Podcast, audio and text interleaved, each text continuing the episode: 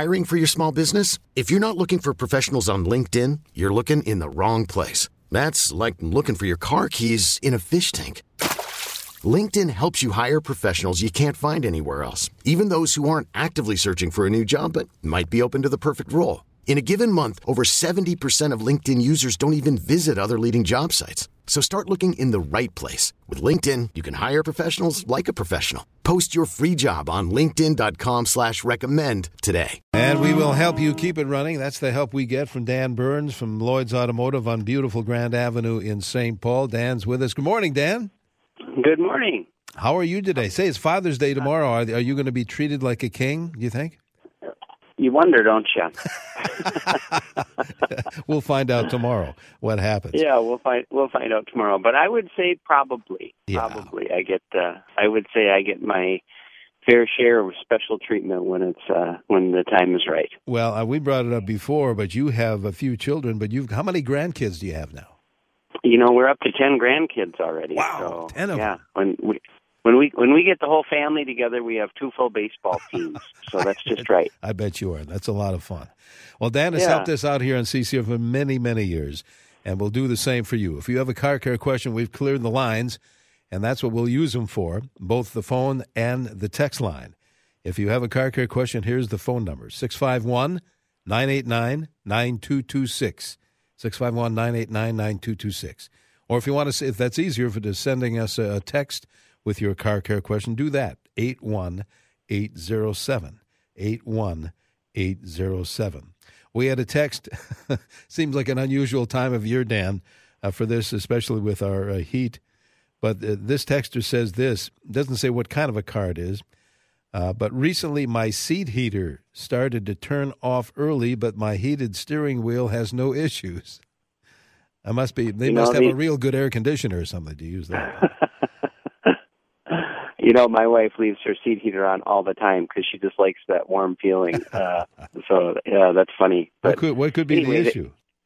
Well, you know the the seat heater, of course, has all sorts of safety uh, things built built into it, uh, temperature sensors and so forth, so that it doesn't overheat and you know cause a fire. Actually, it could it could be a, it could cause a problem Hmm. if it's not working properly. So if one of those uh, safety devices is misreading, if one of those sensors is misreading, then just to save the car, it uh, you know if it, the car does error, if the computer doesn't have all the information it needs, then the safe thing to do is to shut it off, and that's oftentimes what happens that. Uh, that it's not getting the information that it needs, so it shuts it off. The other thing that happens with seat heaters that we uh, see quite quite often is if they work intermittently, the uh, seat heater itself is is an electric grid that's uh, w- woven into the the fabric and the cushion of the seat, and oftentimes that you know over time and all the flexing of sitting in the seat and getting in and out of the seat, that grid will break or or or we'll get a short circuit in it, and if it if it doesn't have a complete circuit all the way through it, then it won't work either. Is that an expensive repair? It can be, you know, Okay. and it can be diff- a difficult repair because uh, it, in order to replace that grid in the seat, the uh, upholstery has to come off and the Mm. cushion has to be taken apart. So, yeah, it seems like it would be simple, but it really isn't. Uh, getting the getting the upholstery off is sometimes a complicated deal. I bet. Well, let's go to the phones. We have callers on the line, Dan. Uh, Kevin is calling from, I think, Wa- uh, Waseca. Go ahead, Kevin. Yes, uh, good morning, Morning. gentlemen. Uh, thank you for taking the call. Mhm. My issue is this I have an 07 Chevy Silverado pickup, and I've lost all four signal lights, my brake lights, and my four way flashers. Now, what's curious about it is that light behind the cab, when I activate the brake, it comes on. I've taken to different parts stores and we've gone through the fuses and we looked around for a, a flash or anything. Um, I'm just wondering, does it have a flasher or uh, a module, or and where would it be located at, please? Well, it does have it does have a flasher, but it, I I doubt if that's it. I was just trying to think of what is common with all of the running lights and the brake lights and the uh, turn signal, and I'm thinking that the one thing that that they all run through is the turn signal switch uh, on the vehicle itself. So I'm just guessing though. The the the way that we would go about diagnosing this would be to go to the wiring diagram itself, uh, look at the information, and then I would know exactly what is common about that. I don't believe that they share a common uh, power. In other words, I think the brake lights and the turn signals, for example, have two separate fuses.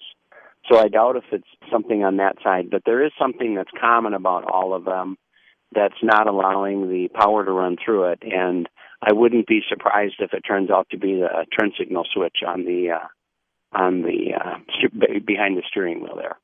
Hmm. Right on the column there. Yeah, that's. But like I say, the the professional way to go about it would be to look at the wiring diagram. If you look at the wiring diagram, it'll show it'll show uh, you what's what's common about all of them, and uh, you know that's how we would go about diagnosing yeah, it. that makes sense. Yeah. All right, Kevin. Good luck with that hunt. Appreciate the call. Let's go to uh, Prior Lake right now. Craig is uh, is on the uh, line, I believe. Let's see. Um, hmm. Hold on here. There's Craig. Go ahead, Craig. Thank you. Hey, good morning, guys. Happy Father's Day to both of you. Thank Hopefully you. You got a nice one. Thank you. Just a quick question. I got a I got a brake job uh, here about a month or so ago, and you know I, I'm getting this rubbing sound periodically now when I uh, uh, put or basically when I break at some stoplights or stop signs and stuff. And I wasn't doing anything like that before. Like I said, I just got the brake job done, uh, rotors, pads, and all that stuff. What should I be looking for? I'll hang up. Well, you Thank should you. be looking with taking it back and having them look at look at their work because something's something's not quite right. You should not hear the brakes when they're working. One thing that commonly happens is is when you're doing a brake job behind the brake rotor is a tin shield, and sometimes that tin shield gets uh, bent or pushed a little bit when they're doing the brake job, and sometimes it's as simple as just readjusting that tin shield from behind. But if the if the noise is actually coming from the um, from the interaction of the brake pads with the brake rotors, then they'll have to do something about that. I'm not sure if it's putting a little different surface pattern on the rotors or what exactly they'll do. But uh, but like I say, if it's been more than a week and you're still hearing a noise, uh, I would recommend that you bring it back. And and you know actually the shop is going to want to be able to want to see that because uh, they want you to be safe with the brake job that Yeah. you did on your car. Good deal. So Hang on, Dan. We'll take a bit of a break here, and we've got callers on the line yet, and there's one line open if you want to use it for your car care question 651 989 9226. Or send a text, and we'll pick up on those too when we come back. 81807. Welcome to Play It, a new podcast network featuring radio and TV personalities talking business, sports, tech, entertainment, and more. Play it at play.it. Hey, good morning. Welcome back to CCO's Car Care Show. Danny Long here. Uh, Dan Burns from Lloyd's Automotive over there. And uh, Dan, uh, we mention the Grand Avenue all the time. Give us a location. How do we get in touch with you guys? Well, we are at 982 Grand Avenue, which is right between Lexington and Victoria. And you're welcome to stop by anytime, including this morning. Um, you can find us on the web at lloydsautomotive.net, L L O Y D S, lloydsautomotive.net, or give us a call. Our phone number is 651 228 1316. Excellent. All right. Speaking of phones, let's go back to the phones. We have folks waiting there. Then we'll pick up on some text messages, see who's been waiting. Uh, Chuck is calling from St. Louis Park. Chuck, you're on with Dan. Yes, um, I have a 2003 Echo with 180,000 miles of standard transmission, and the clutch is slipping. Is there an adjustment on that, or should I just let the car die? No, you should fix it. right. there is there is no adjustment uh, on it. It's a hydraulic system adjusts itself, but the uh, you know if the if the clutch is slipping, it just means that after this many miles, the clutch disc has worn and it's getting too thin, and uh, it's just a matter of pulling the transmission out and and uh, putting a new clutch and clutch disc and pressure plate in, and and uh, you'll be back in business for another 180. Yeah, absolutely. yeah, that's yeah. Yeah, no, that, that you know, a worn out clutch is not unless the rest of the car is is done. Right. I don't know, but a worn out clutch is no reason to be done with the car if it is still serving you well. Excellent. All right, thank you, Chuck. Don's calling from uh, Andover with a question. Go ahead, Don. Yeah, thanks, guys. Good morning. Morning. Hey, I've got a um, 206 F350. Uh, a lot of rust. Um, I think it was probably used as a salt truck at one point. Got a little dump um, mechanism in the back, and got a pinhole um, rust uh, hole in my gas tank. I wondered what the best way to um, plug that hole is. I thought about um, trying to put a screw in there or put some bondo or something on that. What do y'all think? Well, there's no. Um, you can try all that sort of stuff. Put a screw with a, you know, with a silicone washer on it, like that. But I, we have had no success with any of that. Uh, if the pinhole is higher up on the tank, then uh, just don't fill the tank. Would be my advice. But uh, I have not come up with the, other than renewing the tank, which would be to take the tank out of the vehicle and and have the inside of it sealed, uh, I don't think that you're going to have a successful way of of uh, repairing the tank itself. Oftentimes, when a tank leaks, like you say, it's got a little pinhole. It's rust that's creating it, and as soon as you start messing around with that spot, you'll find a whole bunch of more spots that are uh, that are starting to rust through. So, Mm. my advice would be to get the tank out of the car, which is going to be a challenge in itself because, of course, uh, the rust that you're seeing on the tank is on all of the other components that you need to move to get the tank out. But at any rate, the repair would be to either replace or renew the uh, tank that you have. All right. Let's go uh, grab some text messages uh, this morning, uh, Dan. Uh, 2004 Suburban transmission will not shift up to the next range. What do you think of that? Uh, I'm sorry, say that again. A 2006. 2004 Suburban. It's uh, Uh-huh. the transmission won't shift up to next range. An 04 Suburban, that's computer controlled. So uh, we can get in there with our scan tool and get the information as to why it's not shifting up. Uh, if it's if it's a command issue, oftentimes that's a uh, you know a, a simple fix, or not a simple fix, but a less complicated fix than than a transmission overhaul. Uh, if the vehicle is getting all the commands that it's supposed to get and it's not responding properly, then and and it turns out to be a mechanical problem, uh, then it's a big deal. So I think I think the best way for for you to get the information that you're looking for is you're going to have to bring it into a shop and get somebody that can interface with your computer and get the information out of there to see what's going on. Okay. Here's uh, what we're talking about the rust situation. I know. I think I know what you're going to say. Uh, hi, the texter says, is there a product to use to try and stop the spread of rust on my 2001 SUV? Like you said, it's like once it starts, look out, right? You know that the trouble is uh, the rust that you're seeing coming through the vehicle, the rust that you're seeing on the outside of the vehicle, oftentimes or probably most commonly starts on the inside of perhaps the fender or the door. And so you start sanding that and you you you think it, you think that you're getting a nice clean surface to prime it but you're really not because the the rust is actually on the inside of the door and it's coming all the way through. So yes, you can.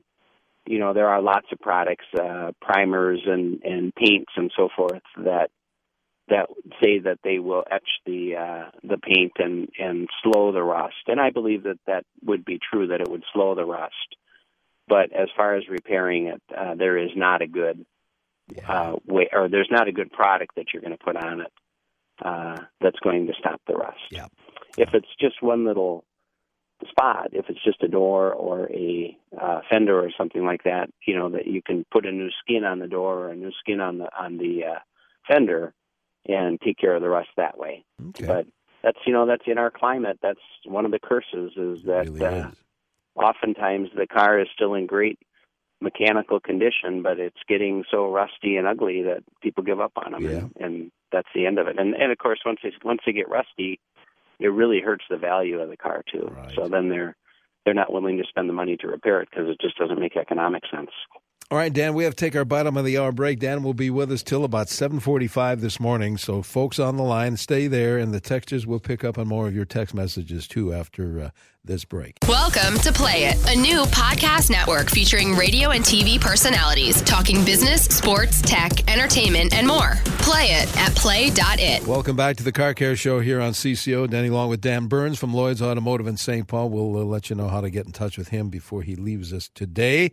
Uh, Dan, we have callers and texters, many. So let's see if we can't uh, quickly help out uh, these folks. Who's been waiting? Billy in Minneapolis is there. Go ahead, Billy. Hey, uh, thanks for taking my call. I have an 04 Colorado. It's like 300 plus, 300,000 miles on.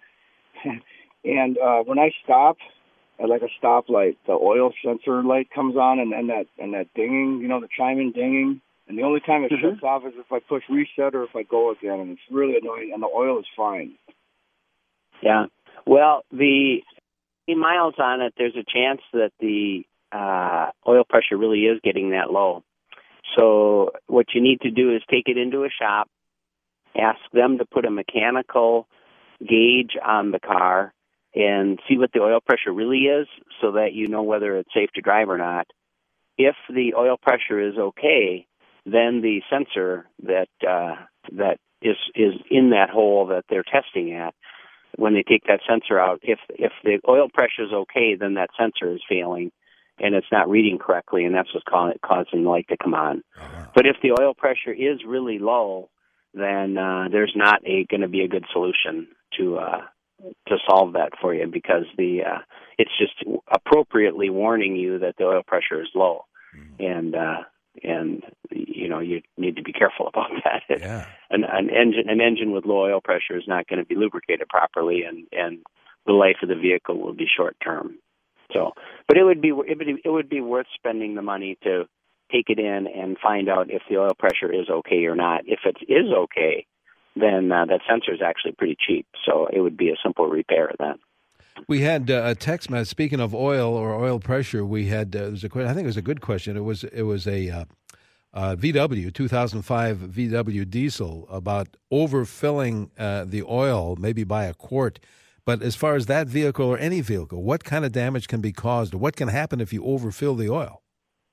Well, it as a short-term damage, nothing. I mean, it you know you'll if you overfill it and you, and you discover it and you just let a little bit of oil out, it'll be just fine. But uh, you know, over overfilling the oil, it's the the crank or the engine is designed to have a certain level in the uh, in the oil pan, and if that gets too high, then the oil actually gets into the uh, mechanism of the vehicle and and and starts to mess or you know interrupt the operation that is going on in there. The the stuff that's turning that's not that's not supposed to be uh, have oil uh, bathing in it causes a problem, and it'll cause performance problems and and uh, you know the oil can get sucked into in through some vacuum stuff. Mm. Things like that can happen. Uh, so, like I say, if it if it happens and and you've been driving it and you discover it, simply let you know a quart of oil out of it, and uh, it should be fine. Okay. But no, you do not want to overfill a crankcase. That is, No. you know, it's not designed to run on more oil than normal, and it's not good for it. So do not do that. Okay. Scott is calling from Maple Grove with a question. Go ahead, Scott. Dan's listening. Hey, thank you so much for my, uh, taking my call. Hey, I've got a, a 2013 Jeep Patriot with a 2.4 liter uh, CVT engine, and I can't figure out why it fights me. Uh, why my transmission seems sluggish when I try to uh, accelerate, you know, from a stop. Seems like I'm the last car to catch up with with the pack after uh, a green light. I've had all the spark plugs replaced, all the coils replaced.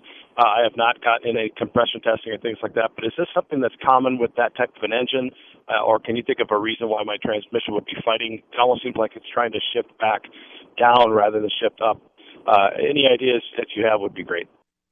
I, I haven't heard anything specific to that vehicle, but uh, there one thing that you could do that I didn't hear that you have done would be to take it take the vehicle into the shop and have the the uh, codes checked for both the transmission computer and the engine computer, and if there are no codes stored in either, then uh, then the vehicle thinks that it's operating just fine. Uh, if there are, if there is nothing, if a brake is not applied, or if something like that, if there is no particular resistance, um, maybe what's going on here is you just have a vehicle that's a little underpowered for the the weight and size of the vehicle, and and uh, you'll just have to live with it the way it is. But but I would start with checking and seeing if there's any codes. If there's anything significant going on with the vehicle, uh, it would flag a code in either the engine or transmission computer, and and that would be a good place for you to uh, to start. What, one more call, Dan. Uh, let's see. Butch is calling from Waconia. Go ahead, Butch. What's your question? Hello, Butch. Hello. What's your question, Butch? I got a 2006 Nissan Altima with a 2.5. Uh, we had an engine light come on, and it's been a little while. Um, they told us at the dealership that it was the catalytic converter, and that that would be need to be replaced, which I kind of understand. But he said there was also a catalyst or something under the manifold. It's been using a quart of oil for every thousand miles for quite a long time. Um, it's got 170,000 on it, and I'm just wondering if you think the engine would have to be replaced, or we can just get away with replacing those two items, the catalytic and whatever's under the manifold. Well, the consumption of oil is hard on the catalytic converters. So uh, I'm not sure that putting a new that I'm not sure that long term it would make sense to put the catalytic converters in because I'm afraid the oil consumption is just going to ruin the new converters. So if the vehicle is operating fine the way it is right now with that many miles on it, maybe you just want to live with the catalytic converter problem, um, you know, and and see how it goes. But uh, I'm afraid that uh, if you put the converters in, it'll be a waste of money, mm. and uh, because you'll just uh, you'll just ruin the new ones. Not good. Dan, we are Not out good. of time, and um, well, I've, pr- I've, printed out uh, some text messages we did not get to. Let's start the show next week with those. What do you say? That sounds great. I'll be in studio next week. Well, you'll so be in we'll, studio, uh, and you'll also we'll be with uh, with uh, Steve Thompson because I will be on a good neighbor tour to Utah. Oh, so, that sounds great. That yeah. sounds great for you and me. I love working with Steve. I haven't seen him for a while. Well, so you'll have you, you have a chance. By the way, as we head out of here, happy Father's Day to you, Dan. Tomorrow. Thank you, Danny. You All too. Right. You've done a good job in that department. thanks very much, Dan. We'll get another doctor's opinion of that. But thanks. have a have a great week, and we'll see you in a couple of weeks. Thank you. Dan Burns from Lloyd's Automotive, 228 1316 with a 651 area code, Lloyd's Automotive on Grand Avenue. We really need new phones. T Mobile will cover the cost of four amazing new iPhone 15s, and each line is only $25 a month. New iPhone 15s? Only at T Mobile get four iPhone 15s on us and four lines for 25 bucks per line per month with eligible trade in when you switch. Minimum of four lines for $25 per line per month with auto pay discount using debit or bank account. $5 more per line without auto pay, plus taxes and fees. Phone fee at 24 monthly bill credits for all well qualified customers. Contact us before canceling account to continue bill credits or credit stop and balance on required finance agreement due. $35 per line connection charge applies. Ctmobile.com.